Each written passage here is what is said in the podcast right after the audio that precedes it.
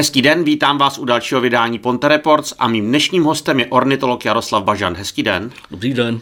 Blíží se nám jaro, i když blíží se chvilku, to vypadá, že jaro už je tady, chvilku, že tady jaro není, že tady je zima, v noci teploty někdy jdou do, až do minus sedmi, přes den třeba až k 15 stupňům. Jak tohle to snáší ptáci, kteří se tady ve městech vyskytují? Já myslím, že ptáci to snášejí dobře, oni jsou na to stavění.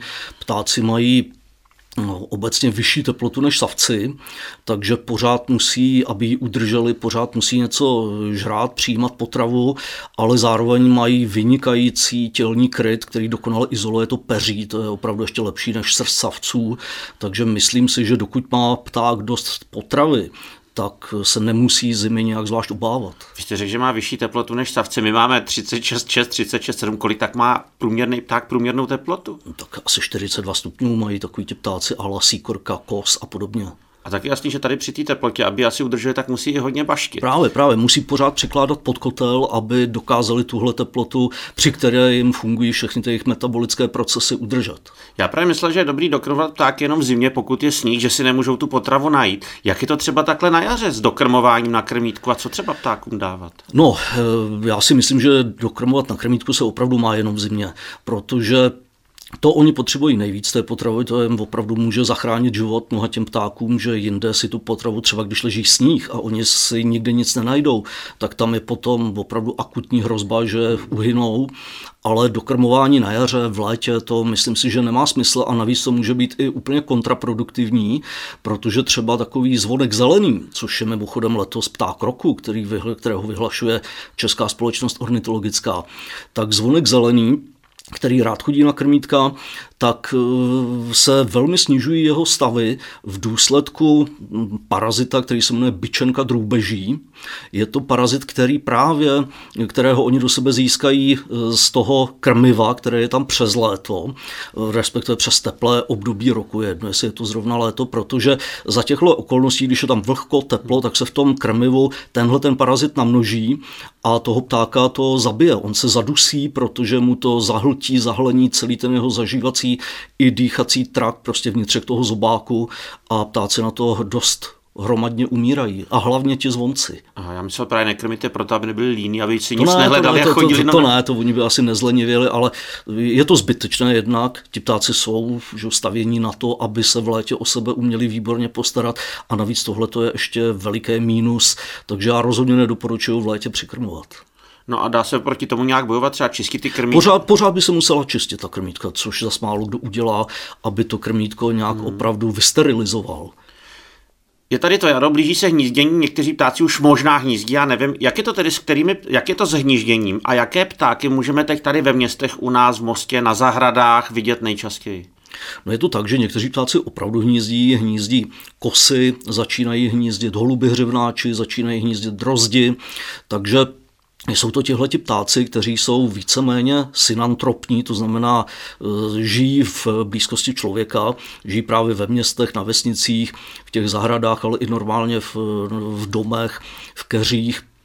A je to tak, že e, tihleti ptáci jsou dokonale už přizpůsobeni na hnízdění u člověka a tím pádem, protože v těch městech je o něco tepleji než v okolí, takže tím spíš ještě hnízdí e, dříve než ti ptáci ve volné přírodě. Jednak mají dost potravy, jednak mají e, o něco vyšší teplotu v tom svém okolním prostředí, takže tohle je ten důvod. Jinak třeba Takový holub hřivnáč, to byl holub, který dříve se vyskytoval také v Česku celkem hojně, ale ve volné přírodě. Viděli jsme ho v lesích, hlavně listnatých nebo smíšených, ale dneska ho daleko víc vidíme ve městech. Je to pták, který právě zase, jak podobně jako straka, přišel na to, že v tom lidském prostředí je mu líp, že ho tam nic neohrožuje a že je tam dostatek potravy a myslím si, že mnohde je vidět daleko víc už než ti zdivočelí městští holuby. Jaký je rozdíl mezi hřivnáčem a zdivočelým holubem a i ten třeba hřivnáč roznáší tolik parazitů jako ty městští, nebo se to o těch městských holubech? Já myslím, že, já myslím, že to tak není, že ten neroznáší moc těch parazitů, protože nežije tak pospolitě jako ti holuby městští. On je, žije vždycky jenom v párech a ty páry nevytvářejí žádné kolonie, nikde neuvidíte strom, kde by bylo víc těch hnízd na jednou nebo v nějakých výklencích, což dělá ten městský holub. Ale tihle těch řivnáči jsou, pozná, rozliší se výborně.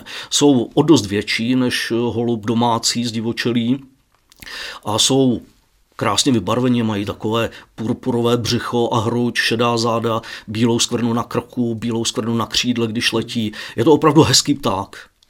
Vy jste říkal, že hřivnáči staví hnízda. Jak je to s městskými holuby? Ty moc hnízda nestaví? Nebo i třeba v tom eh, způsobu a místě hnízdění je rozdíl? Um, v tom je rozdíl, protože ti městští holuby nehnízdí na stromech, ti hnízdí právě v nějakých výklencích, eh, na nějakých římsách a podobně, což ten hřivnáč dělá velice málo kdy, ten hnízdí vždycky na stromě a staví si Hřivnáč staví takové jednoduché, jako všichni holubovití, nepříliš uspořádané hnízdo, které, skrz které je mnohdy i vidět a pak ho drží, myslím si, hlavně pohromadě uschlý trus, který oni kálejí přímo do toho hnízda, takže myslím si, že to je i takový materiál, díky kterému to hnízdo eh, opravdu vydrží celou tu dobu, co tam ta vajíčka jsou a i ta mláďata, co tam jsou.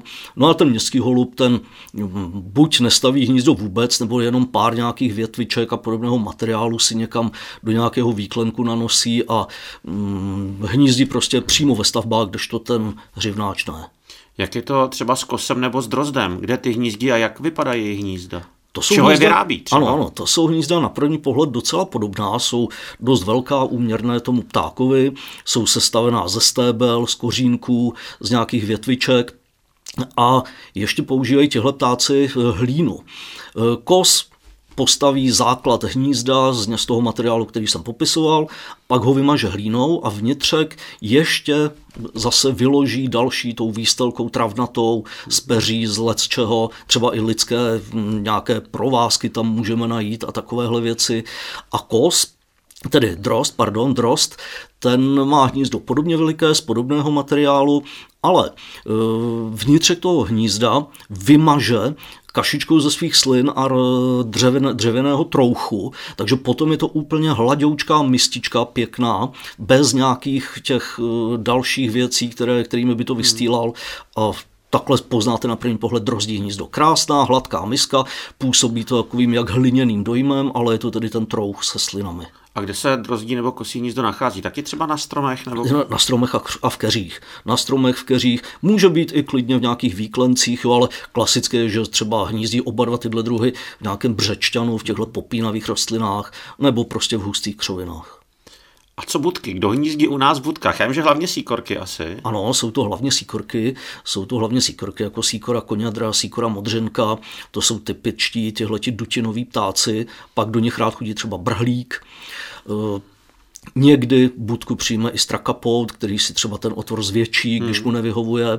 A potom ještě tohle, teď jsem mluvil o budkách, které vypadají normálně v úvozovkách, mají ten kulatý vletový otvor, právě podle toho, jak velký ten otvor uděláme, tak taková síkorka nám tam vleze, já nevím, asi do 3 cm otvor, ten je pro, pro nebo do spíš do 27-28 mm je pro modřinku, do 3 cm je pro koňadru a pak ty větší otvory, tak do té vleze třeba špaček nebo ten brhlík, takže tímhle se to liší, ale pak jsou ještě jedny budky a těm se říká rechkovníky, to jsou spíš polobudky, je to hm, krabička, jako budka klasická, je to spíš na šířku než na výšku, a ta čelní stěna není kompletní, je asi jenom ve spodní polovině je natlučené prkínko, takže je to takovéhle polo otevřené a tohle to už podle toho, že jsou rechkovníky, že tak využívá rehek domácí, konipas bílý, lejsek šedý a takovéhle druhy.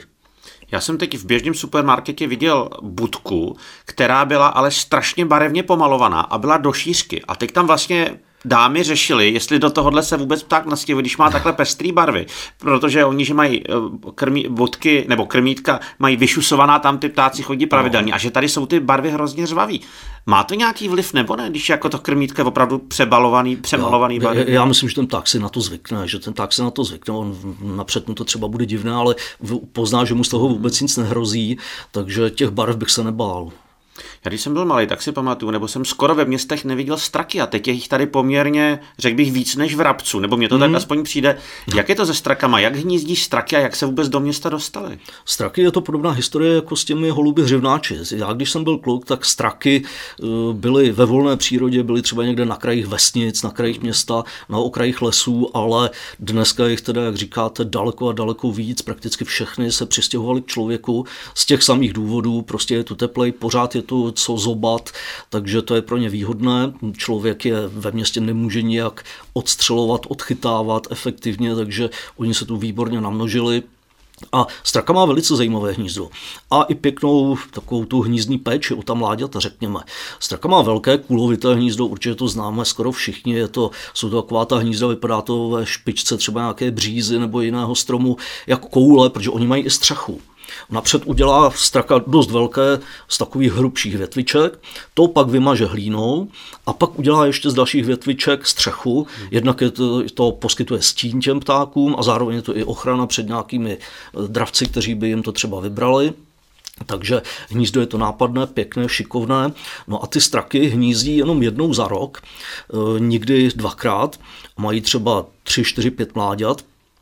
A e, o ta mláďata se starají ještě po zbytek toho roku, kdy je vyvedou, a pak ještě i celou zimu. A definitivně se od těch mláďat e, ty dospělci odpoutají zase až příští jaro, kdy znova začnou hnízdit. Je rozdíl v počtu mláďat, kolik mají třeba straky a kolik síkorky nebo kolik hřivnáč? To, to je, to je. Holuby, to je, to je taková zajímavost. Holuby mají vždycky jenom dvě mláďata. Všichni holubovití mají jenom dvě mláďata, nemůžou jich mít víc, protože oni ta mláďata krmí takovým zvláštním výměškem, který jim vzniká ve voleti, někdy se tomu říká holubí mléko, a e, Tohle to je z natrávené potravy, z toho, v tom voletě tohle to vznikne a on má tohoto holubího mléka jenom tolik, aby to uživilo dvě mláďata. Prostě víc by neutáhli. A co se týče počtu mláďat těch jiných ptáků, tak jak jsem říkal, straka, že má třeba 3-4 mláďata běžně, a e, jsou ptáci, většinou tak, že čím menší pták, tím mývá víc těch vajíček, ale není to absolutní pravda. Třeba taková modřinka může mít 15 vajec. Jo, to je strašné, strašně, strašné množství. A ze všech vyvede mláďata? No, když, má, když mají co žrát, tak ano. Když je hodně potravy, tak, tak určitě jo.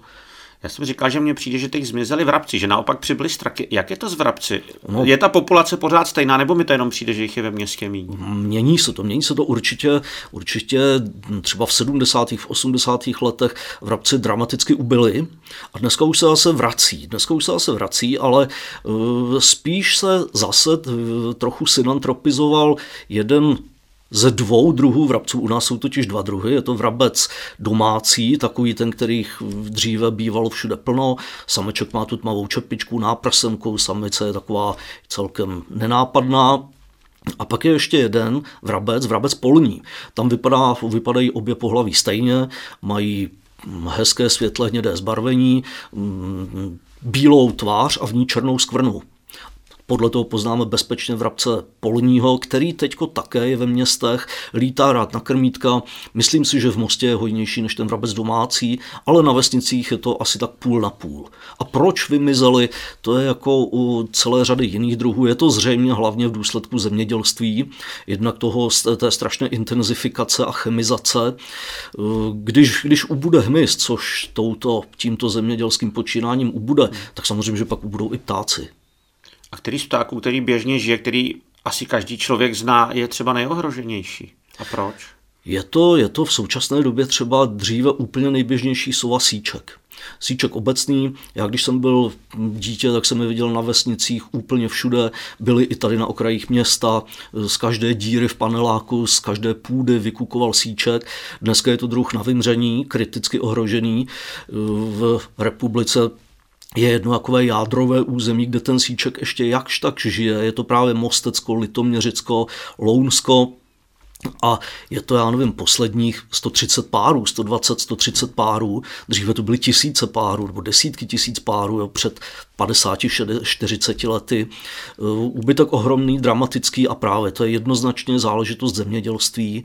Ta intenzifikace mu vůbec nesvědčí a protože ona je, on je malá sova, takže také hodně velký díl potravy byl hmyz. Ten velký hmyz, který ubývá především, takže on nenachází vhodná místa, on má rád také takové ty pastviny, které jsou úplně vypasené, je tam nizoučká travička, že on tam tu kořist dobře vidí, ve vysoké trávě hm, tam nic neuvidí, nic si tam nechytí, takže to jsou ty důvody. A čím to je, že tady na Mostecku se mu daří?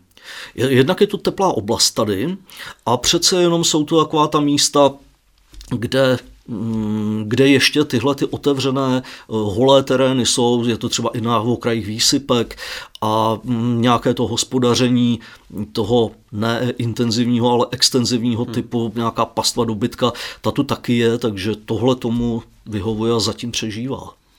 U Mostu máme největší jezero v České republice. Co můžeme vidět teď na jaře na jezeře? Jak, jaký ptáci tam teď hnízdí? Na jaře už, už to není žádná sláva. Na jezeře Most toho všeobecně hnízdí velice málo, na to, jak je to obrovská vodní lokalita. Je to skvělé zimoviště, ale eh, co se týče hnízdiště, tak to nestojí za mnoho. Hnízdí tam labutě, hnízdí tam potápky roháči, lisky, možná jsem tam nějaká ta kachna, ale na eh, jako hnízdní lokalita není jezero moc dobré. Ale tam je poměrně hodně racků. Je tam dost racků, ale ty tam nehnízdí, ty se tam jenom, eh, ty se tam jenom živí na skládce vedle a na vodu si letí odpočinout na píce, případně chytit si nějakou rybičku, ale hnízdí tam toho všeobecně velice málo. A kde teda hnízdí radci, jestli třeba hnízdí na Mostecku? Radci hnízdí na Mostecku, ale hnízdí vzácně, oni taky nastal dramatický úbytek těch racků chechtavých, těch eh, nejobecnějších racků, hmm. kteří vždycky na jaře se objevili ve velikých hejnech a na každém rybníku za městem měli kolonii, tak eh, nastal obrovský úbytek. Je to znečištění vod, a je to dokonce i způsobeno rybářskou činností, protože ty rybníky se dneska tak strašně přerybňují, že ty Vesmě se tam nasazují kapři a těch kaprů se tam dává tolik, že ti kapři eh, celou to, veškeré to dno rozryjí, vyžerou veškerý plankton a těm rackům vlastně nezbyde potrava a to se týká i jiných vodních ptáků, třeba nějakých potápek, které se pod vodou řídí očima, tak oni pod, pod tou vodou v té kalné vodě nevidí a mm, tím pádem přestávají hnízdit. No a kde teda hnízdí na Mostecku? Na, na Mostecku například hnízdí na některých rybnících v kopistech. Tam je několik těchto těch, nejsou, není to kolonie, je to několik párů, kteří tam, které tam hnízdí, takže málo, ale hnízdí.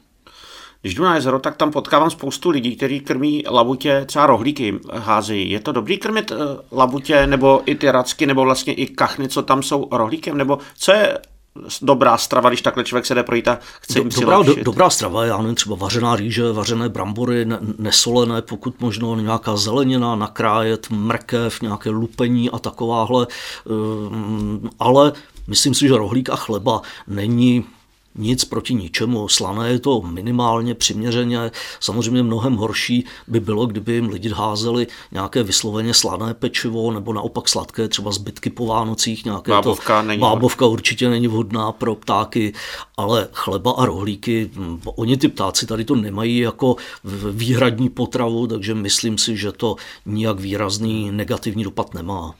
Jak je to s dravci ve městech? Vím, že jsem loni na Facebooku viděl, že v panelácích šestistovkách, sedmistovkách byli dravci sedali na parapet. Kde ti hnízdí a jak vadí jim blízkost člověka? Některým dravcům ano, některým ne. Ti dravci, o kterých mluvíte, to je zřejmě poštolka.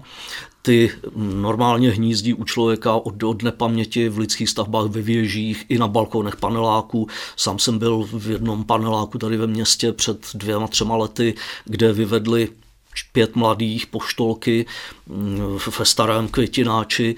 Tihle ti sokolovití ptáci, sokolovití dravci nestaví žádná hnízda.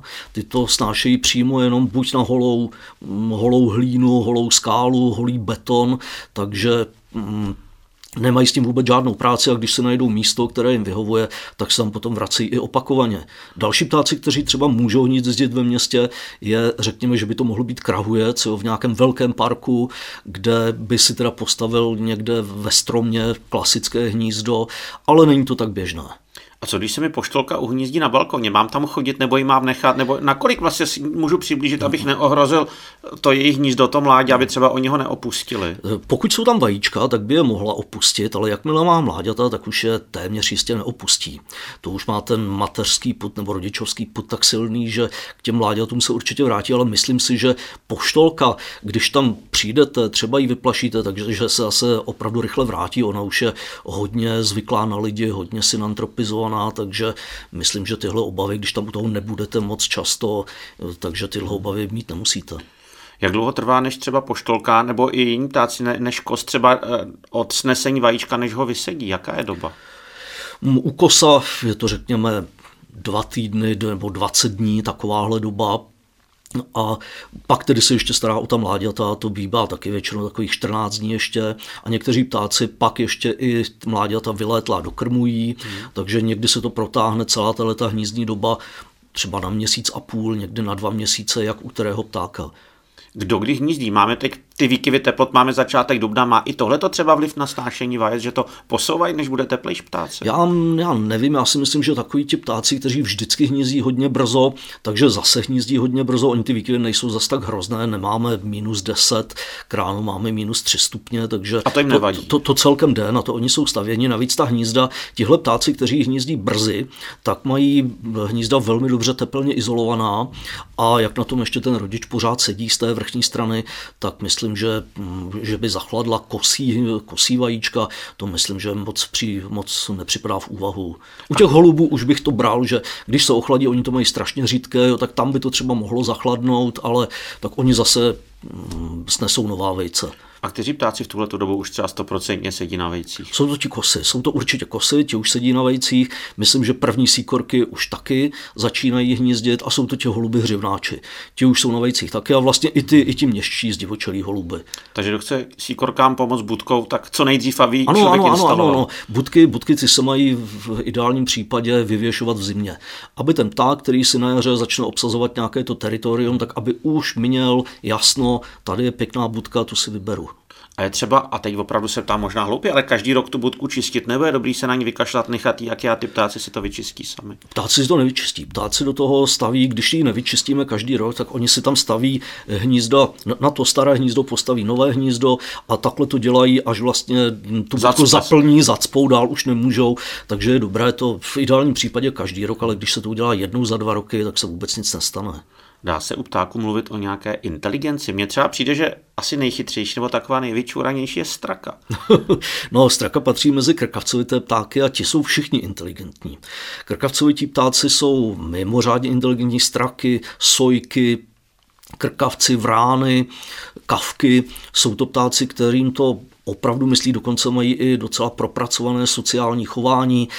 Bylo pozorováno, bylo to i nafilmováno, že straka si hrozně všímá jiné mrtvé straky, dokonce kolem ní poskakuje zvláštně, tak jako by tančí, takže určitě si v té hlavě něco děje, ale jsou to, jsou to zvířata, která přemýšlí tak jinak než lidi, že my jim nerozumíme, ale něco se děje a opravdu dokáží se, to je otázka inteligence, to přizpůsobení se úplně všemu a právě tyhle ty straky a ti krkavcovití jsou naprosto přizpůsobiví, dokáží někdy používat i nástroje, nějaké vrány, ne naše vrány, ale nějaká vrána, tuším z Nové Kaledonie nebo odkud, tak používá nějaké ulomené větvičky, ulomené trny na vyšťárání nějakého hmyzu z podkůry, anebo zase nějaké vrány, myslím, že v Japonsku si nosí ořechy nad přechody a tam je rozjezdí auta a oni jsou je potom vyzobou, eh, ta, ta jádra, hmm. takže jsou to opravdu velice chytří ptáci.